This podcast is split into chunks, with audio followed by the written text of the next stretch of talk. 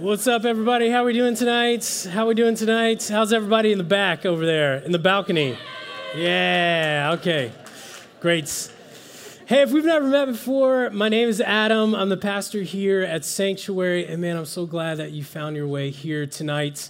Uh, we are starting a brand new teaching series uh, we're calling Unsubscribe, okay? Earlier this week, no joke, I checked my Gmail account and I opened my Gmail account and I had like over 500 unread messages. And uh, I feel like there's two kinds of people in the world that I've identified. You're either the kind of person that wants to get to like inbox zero in your email and you're constantly like, yep, you're already raising your hands. Okay. Uh, and then there's the other group of people where if you look at the notifications on, on their phone and you see like a thousand notifications on your email. So, which one of you are the thousand not- notifications? 10,000, someone said. 21,000. Okay, this is good. This is like an auction. Anybody else? Do I see over 21,000? okay, you are the crazy people, the crazy people. I've identified, I'm actually a little both. I, my work, I'm pretty good at keeping it at zero, but my Gmail goes crazy. And as I was opening up these emails, I realized uh, these are just all things that are, they're either junk or I've subscribed to at some point and I don't even know how they how it got to my email. And that's what this series is all about.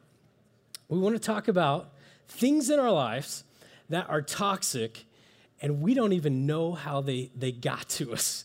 And they're clinging on and they're pulling us down. And it's time for us to figure out how to unsubscribe to them. The idea comes from this verse in Hebrews 12 1. It says this Let us throw off everything that hinders and the sin that so easily entangles and let us run with perseverance the race marked out for us. So we all have a race to run. We all have a purpose, and there's these things that are hindering us and they're pulling us down, and we have to learn how to cut loose from them. So that's what this whole series is about, and I'm super excited about tonight, our first week in the series. We're going to be talking about something uh, that I want to be a little transparent with you guys this is one of the biggest uh, vices that I face. I really have a hard time with this one. I've had a hard time with it my entire life, and uh, that's uh, comparison. Tonight we're going to talk about comparison. Uh, so in college, I had uh, so I'd written some songs in college, and so I decided to start a band, like one does, right? And I started a band, and it was called Autumn Grey. Okay G R E Y, the British spelling of gray, which makes us really cool and hip. Uh, and this is not to be confused with my high school punk rock band, which was called Dino Bread. yeah, right. Okay. We'll get to Dino Bread at another point. We did make an album. I'll let you hear it uh, if you're lucky at some point. But Autumn Grey, uh, we formed this band after only two rehearsals. Miraculously, we got booked to play at this jazz club in Oklahoma City, okay? And we were opening for this uh, artist who had be, gotten to be pretty big in Oklahoma City. So we get there the night of the concert, and there's way more people than we anticipated. And so even as we're starting, I tell everybody, I'm like, uh, this is the first time we've actually played a show together. We've only rehearsed twice, so, so we'll see how this goes. Uh, we played, and probably the best way I can describe it is uh, we didn't actually suck. Uh, it was it was pretty good. Like the band was tight. Uh, we remembered the chords. Uh, I remembered the lyrics for the most part. I was working at Starbucks at the time, and so I'd invited some Starbucks employees, and at, you know they they just came out of obligation. At one point, I looked out and I saw them looking at each other, and they were like, "This is not actually that bad. This is pretty good." Uh, so I felt really good, right? And actually, the best part, I walked off the stage and this headlining artist who was getting really big, she came up to me. Her name was Sherry.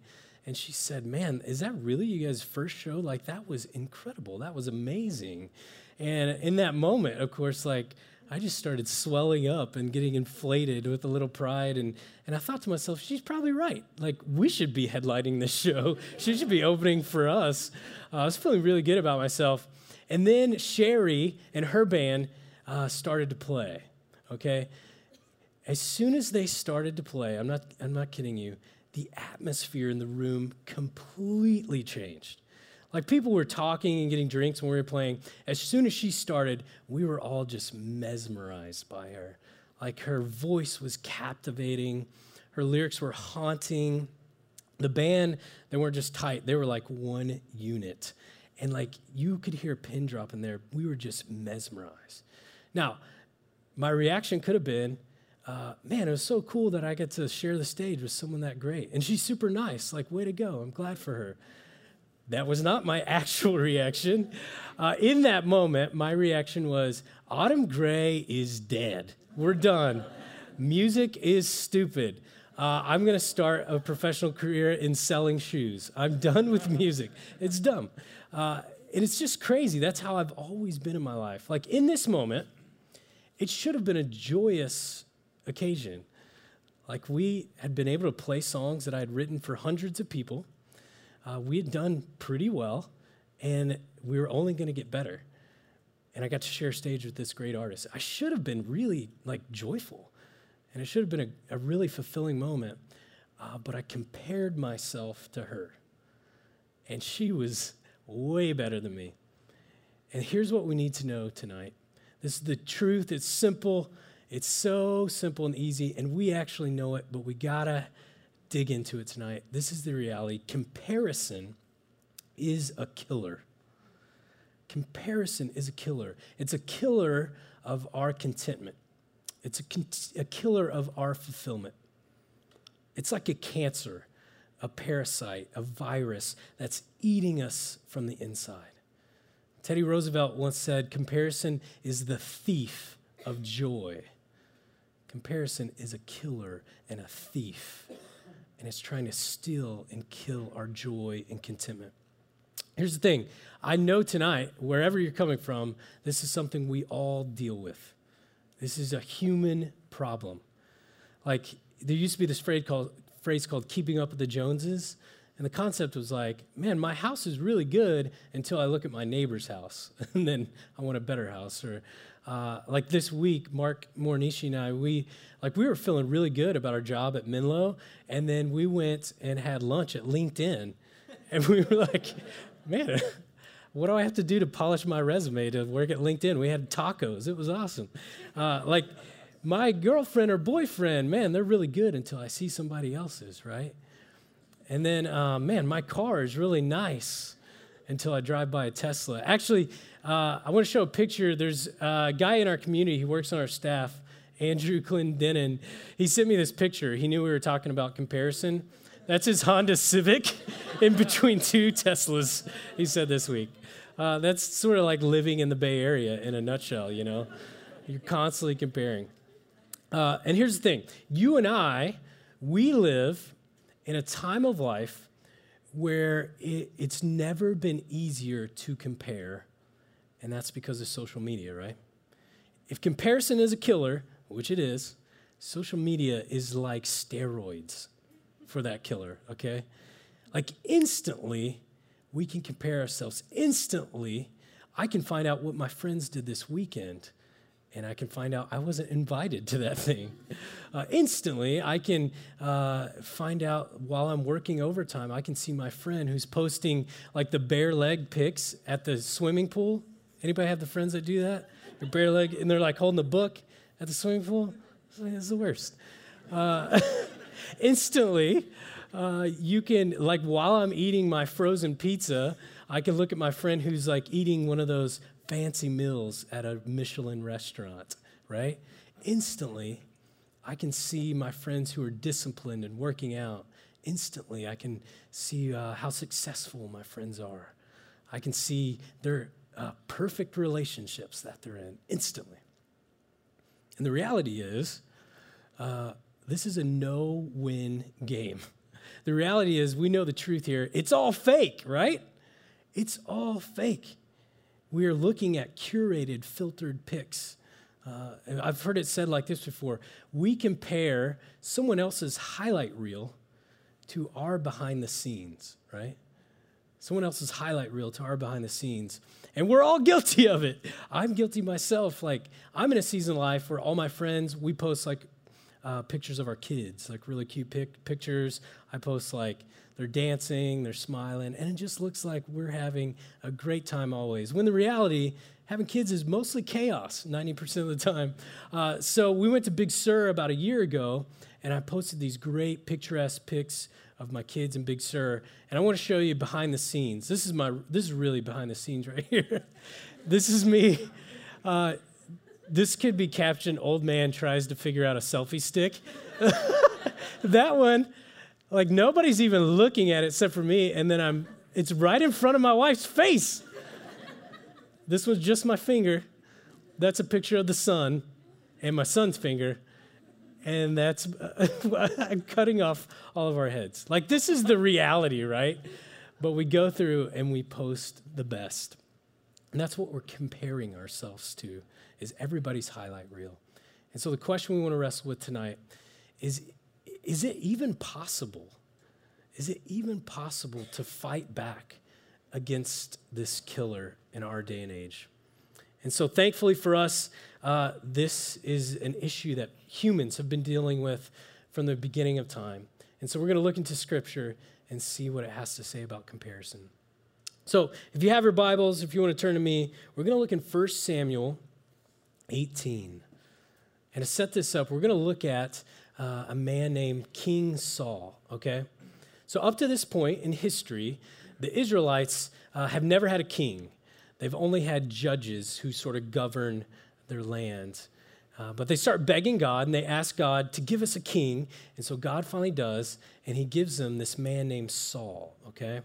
Now, Saul was like head and shoulders above other Israelites. And he was humble, he was a good man. And so when he became king, uh, it was pretty good at first. He had a lot of success, he had a, uh, won a lot of battles. But over time, his pride got the best of him. Uh, the power he had got the best of him, and he started disobeying God. And uh, at one point, we find out that Saul has taken the Israelites to battle with the Philistines, and they run into a story that we've heard all our lives. The Philistines had a giant named Goliath. And King Saul, head and shoulders above all the Israelites, the most powerful man in Israel, he didn't face Goliath, but it was a younger person a smaller person, and a shepherd named David who went and fought Goliath and, of course, beat the giant. And so, instantly in this moment, we can already see the comparison, right? You got powerful King Saul, and you got young shepherd boy David. And David becomes like this folk hero instantly, he becomes a legend. And the Israelites actually wrote this popular song about David, and that's where we pick up in verse 7. This is the song that Saul heard the Israelite women singing. It goes like this Saul has slain his thousands, and David his tens of thousands. This is like a passive aggressive song. Uh, Saul is adequate, David is amazing.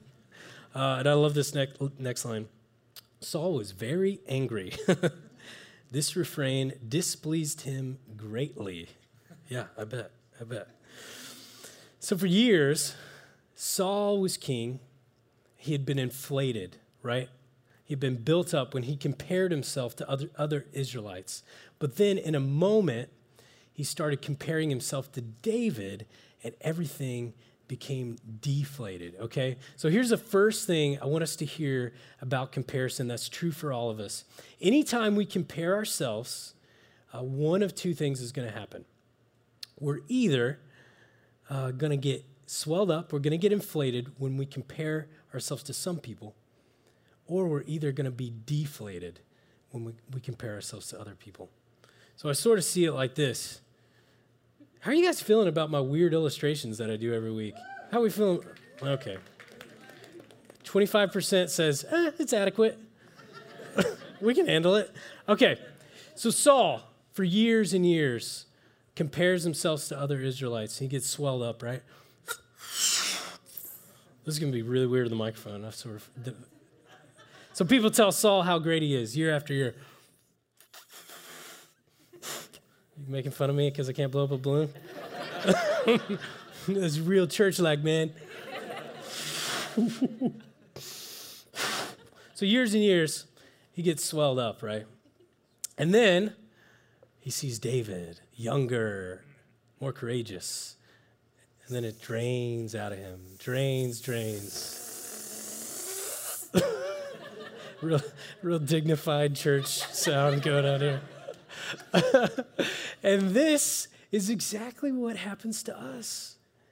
Over time, we compare ourselves to some people, and we're like, man, they don't have the education I do.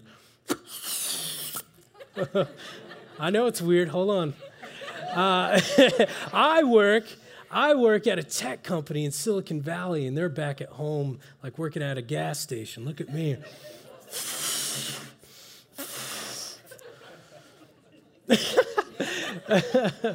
uh, look at me. I'm in this kind of relationship, and they don't have anybody, man. Right? So we get swelled up, we get inflated, which dishonors God. Right? Because our pride gets involved, our ego gets involved, and we start looking down on others. So it displeases God. But then we compare ourselves to another group of people and we say, man, I'll never, I'll never be as pretty as her. just, just go with me here. I'll never be as successful as them, right? and we just keep draining and draining, which also displeases God, right? Because then we stop seeing ourselves as worthy as a created human being of our God. So, what we see with Saul is this. Let me blow it up one more time. So, years and years, uh, we see Saul, he starts going crazy. He starts swelling up, he gets inflated when he realizes his power, and he'd invite David to come even play music for him. But then he would see David and his comparison would drive him crazy. And he'd try to, he'd like pick up a spear and he'd try to kill David. And it drove him crazy. And this is exactly what happens to us. We go back and forth comparing, we get our pride, our ego built up, but then we start feeling worthless. It goes back and back and forth, and then eventually it drives us crazy. Comparison kills us drives us mad, it kills us. It's a never ending game. Uh, let's look at another image that we see in Scripture. This is from 2 Corinthians 10. This is the writer Paul. He says this But they are only comparing themselves with each other, using themselves as the standard of measurement. Do we have that scripture back there? Using themselves as a standard of measurement. So we see now an image of measuring, right? So this is what we do. Uh, I want to measure myself, right? I want to see how much have I accomplished at my age. I want to measure all that I've done, and then I want to look at others and I want to measure them. And here's what I'm aiming for I want to see where they are. I want to make sure that I'm a little bit better, right? The pastor Andy Stanley says it like this He says, We all want to live in the land of Ur. Like, I want to be prettier than them. I want to be richer, stronger, funnier. I want to measure other people, and I just want to make sure that I'm, I'm better than them. We can even do this spiritually, which is weird. Like, we can see other people and, like, man, I just want to be a better prayer than she is. We can see people singing or worshiping, like, I just want to, I want to be that good. I know I used to do this like uh, when I was in high school. I'd see other people's testimonies, and you get the guy who was like, Man, I was on heroin and I shot somebody, but then I came to Jesus and it's all been good. And I'd be like, Oh, that guy's testimony. Oh, I want that testimony. I just went to church my whole life. I'm an idiot, loser. uh, uh, like I said earlier, uh, I want to be transparent about this issue with myself. Um, this has been really hard for me throughout my life. Uh, I, I, played sports when I was young, and I just was always measuring myself against others. And then became a worship leader, and I would I would scour other people, other worship leaders, and find out uh, like how many songs have they written How many albums have they written? Uh, how many? How big is their church that they lead worship for? And now I'm in a new season of life, and it, it's so easy to say like, man, I want to preach as good as John Ortberg. Like, how does he measure up? Or I look at old Sank pastors. Like, man, where do I measure up compared to them? I'll even do it at home with like hobbies. Uh, my wife recently was like, man, you did it such a great job like building this table for us. And my instant reaction was like, yeah, not as good as like a real woodworker. This is sort of like amateur stuff, right? Why do we do this? Why do we constantly measure ourselves and measure others? And maybe a better question what are we even measuring? I think if we look deep inside, this is what I think we're measuring, and it's a big deal. I think we're measuring our worth. We're trying to find out, we're trying to measure how, how worthy am I? How valuable am I? Do I even matter? Am I good enough? And so, the big, big question I want you to hear tonight, something I want you to take home with you, this is the question we all have to ask ourselves every day of our life. The question we must answer is this Who or what is going to define my worth? Who am I going to let define my worth? What am I going to let define my worth? Is it going to be the things that I accomplish? Is it going to be what others say about me? Is it going to be the things I've accumulated? It's going to be the way I look, how many followers I have, what am I going to let define my worth? So, if we look into Scripture, uh, what do we see about our worth? This is what we see. In 1 John 3 2, we first see this. One of my favorite verses in Scripture. We see, Beloved, we are God's children now. God looks on you, looks on us as beloved sons and daughters. Now, I have two kids, if you don't know that. I talk about them every week, so you should. Uh, I have two kids, and right now they're constantly in this phase where they're just like, Daddy, look what I did. Daddy, look what I did. My daughter's learning her letters, how to write her letters, and she'll constantly just say, Daddy, look, look. And my son will just be like hanging upside down from random stuff. And just say, Daddy, look what I did, look what I did. And I, man, I love their accomplishments. It's super cool. It gives me a lot of joy to see them progressing and learning stuff. But here's the reality uh, I could care less about their accomplishments uh, when it comes to who they are. Like, I'm not looking at their achievements, what they do, I'm looking at their heart. Man, I see them for who they are and I, there's no thing that they could do on the scale. I'm not measuring them. The more you do that, oh, yeah, yeah, yeah I'm going to love you more. No, no, no. There's nothing they could do that would make me love them more or less. They're my child. And that's how God looks at you. He's not looking at your accomplishments, your achievements. He's looking at your heart, who you are. The other thing with my kids, I have two of them. Did I say that already? Uh, man, they're both super unique, right? Their personalities are different. They like different things already. And I'm not looking at like one of them and saying, oh, well, she really likes singing, so I sort of prefer her, right? He's into athletics, so yeah, yeah, I really like that guy. Like, I embrace their uniqueness. I love that they have different personalities. They have different uh, bents. Like they're unique, right? And again, this is how God looks on us. He loves your uniqueness because He created it in you.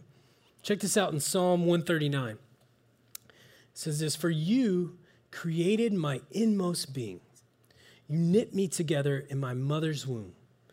I praise you because I'm fearfully and wonderfully made. Your works are wonderful. I know that full well. See, we look at our Creator this is a God who made you and made me with intention and purpose. with uniqueness. And here's the thing God doesn't want you to be like them. God doesn't want you to compare yourself to others because He created you how you are. He's given you a purpose. And it's not just your job, it's not just your calling, uh, He's given you an ethnicity. He's given you a background. He's given you a history and circumstances that are unique to you. There are people that you can reach that I could never reach, that you could minister to. There are things you will be able to do in life that I would never be able to just because you're created uniquely. And that, my friends, that is why it dishonors God so much when we compare ourselves to others. Because it's like we're saying to him, like, no, I know better and I I'd live a better life if I was like them. But God created us uniquely for his purposes. Bless you. Uh, so, what are some strategies that we can employ to fight against this comparison and embrace our worth in God? So, one thing that we can do immediately is to question our motives and to check our motives every day. Before you go onto Facebook or Instagram, check your motives. Are you scrolling through those pictures just so you can measure yourself against others? Before you post a, a picture or a video, uh, check your motives. What's your motivation in doing that? Is it just so uh, you're hoping someone will look at it and, and get envious? Be like, oh, I wish I was like them. What is your motivation behind this stuff? And here's the deal this is what we want our motivation to be. We want to seek connection instead of competition. We want to seek connection instead of comparison. That's in all of our relationships, not just social media. It's with our work relationships, our family, here at Sank. How can we seek connection with others, not competition? Relationships are about connection. So that's something we can do. We can check our motives constantly. Something else we can do, we can learn how to practice uh, gratefulness, to be grateful people. A lot of studies have been done recently that show the, the benefits um, mentally and emotionally of uh, living a life of gratitude. If you just Google search like uh, gratitude journal, you'll see tons of ideas. Uh, but something I've started doing, just a simple one every morning, is I write three things that I'm grateful for. They can be big, they can be small, like a cup of coffee. But here's the deal the more we practice gratefulness, the less we look outside, the more we count our blessings, the things God has given us, uh, the more we compare ourselves to others, the less, sorry. uh, the, the other thing we can do is we can pray for those that we compare ourselves to. This is something I've started doing. Like when you see somebody that you're comparing yourself to, man, just pro tip, it's really hard to be resentful to somebody when you're praying for God's blessings on their lives.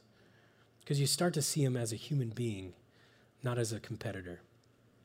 But more than any strategy, what I want you to leave with tonight is I want you to every day wrestle with this question who or what is going to define my worth? That's what we have to ask ourselves. Because comparison is a killer. It'll drive us crazy, the endless measuring against each other. And so we have to ask the question are we going to find our worth in what others say about us, how we appear? Are we going to find our worth in who God says we are, his beloved children? So I want to close by telling you about a friend of mine uh, named Andy. When I was doing junior high ministry in Chicago, uh, I met a kid named Andy. He was in sixth grade, and he was he was unique. He was different. First time I met him, he knew I was a worship leader, and he came up to me and he was like, "Hey, I want to be like the head of your security team." And I was like, uh, "Say again?" Uh, and he said, "Yeah, you know, like if you go to a concert." There's that security key, team that keeps the like the, the the band safe, you know. And I was like, Andy, I don't think we have one of those here at our church. He's like, Well, okay, I'll start one. And so he went to like Goodwill or something and he bought this uh, shirt that just said security on it. every Sunday, he would pretend like he had uh, like a headphone in, and he would stand at the like you know the stage as I was leading worship, and he would be the security guy. And then in between services, he would walk me around. He'd be like, "Come this way, Adam's coming through." and uh, you know, if you ever have ego, uh, if you have low ego, then that's a good way. Hire somebody. That made me feel really good. Have a security guy walking around. Another time, uh, we were on a bus together and a mission trip, and um, I sat next to Andy, and he said, "Man, have I ever told you that I wrote a detective novel?" I was like, no, I don't even know how to answer that. And he had. He wrote a detective novel. And so for the next two hours, he told me the entire novel. And it was brilliant. It was so good. He was the detective, of course, like Andy the detective. It was amazing. Uh, but the best thing is we had this junior high retreat, big junior high retreat. And at the end of the retreat, every year, we'd have a talent show. And uh, Andy came up to us one year, me and another leader, and he said, "Hey, I want to, I want to do a dance at this talent show." And we were just like, "Oh, okay, tell us more." He's like, "Yeah, I memorized it. I think I want to do it." And the leader and I were like, "Well, let us get back to you on that." And, and we just talked about it because we're like, you know, the kids made fun of Andy a lot, right? Uh, junior hires can be brutal, and they would make fun of him. And we just had in our mind, what if he gets up on stage to do this dance, the music starts, and he just freezes? Or what if it's like doesn't go well and they just all make fun of him? So we were, you know, it was back and forth. But eventually we are like, man, he, he really wants to do it. Uh, let's give him a shot. So we told him he could do it. Night of the talent show. Uh, quick question. Hey, do you guys remember the movie Napoleon Dynamite? Oh, yeah. Yeah, okay. Yep. So the lights go down. Andy's standing right there. And the lights come up, the music comes up. Lo and behold, Andy had memorized the entire Napoleon Dynamite dance. And he performed it flawlessly. It was so good. It was like a worship moment. It was amazing. And the junior high kids went nuts. They just went crazy for him. It was one of the coolest moments. All of us leaders, we're just tearing up. We're crying. We're like, yeah, yeah. And here's the deal I've reflect, reflected on Andy a lot in my life. And often I've said to myself, man, God, I want to be more like Andy. See, Andy never measured himself against others. He frankly didn't care what others thought about him. Andy was well aware of how worthy he was in the eyes of God.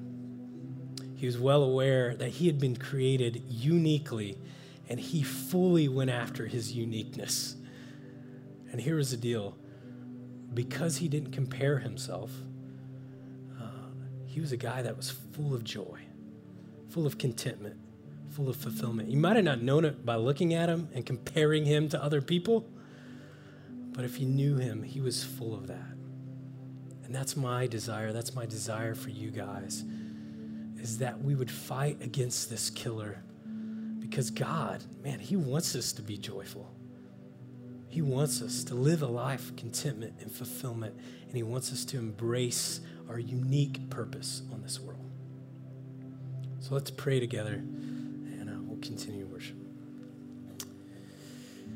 And God, I, I thank you for this, this reality that no one in here is a mistake and everybody was created with intention. And sometimes when we look at others and we look at ourselves and we sort of measure, uh, man, it doesn't feel like that. And God, I pray for uh, each of us that this truth would sink in, that you look on us as a beloved son or daughter. That you're looking into our heart and you are pleased what you created is good. So, Father, strip away this desire, this incessant desire for us to show that we're worthy, to prove that we are better, stronger everybody else. And God, uh, give us the faith to believe that you have already deemed us worthy. So, God, as we worship now, would you speak to our hearts? Would you assure us that you are a trustworthy God, that you're a God that we can place our full faith in? In Jesus' name we pray. Amen.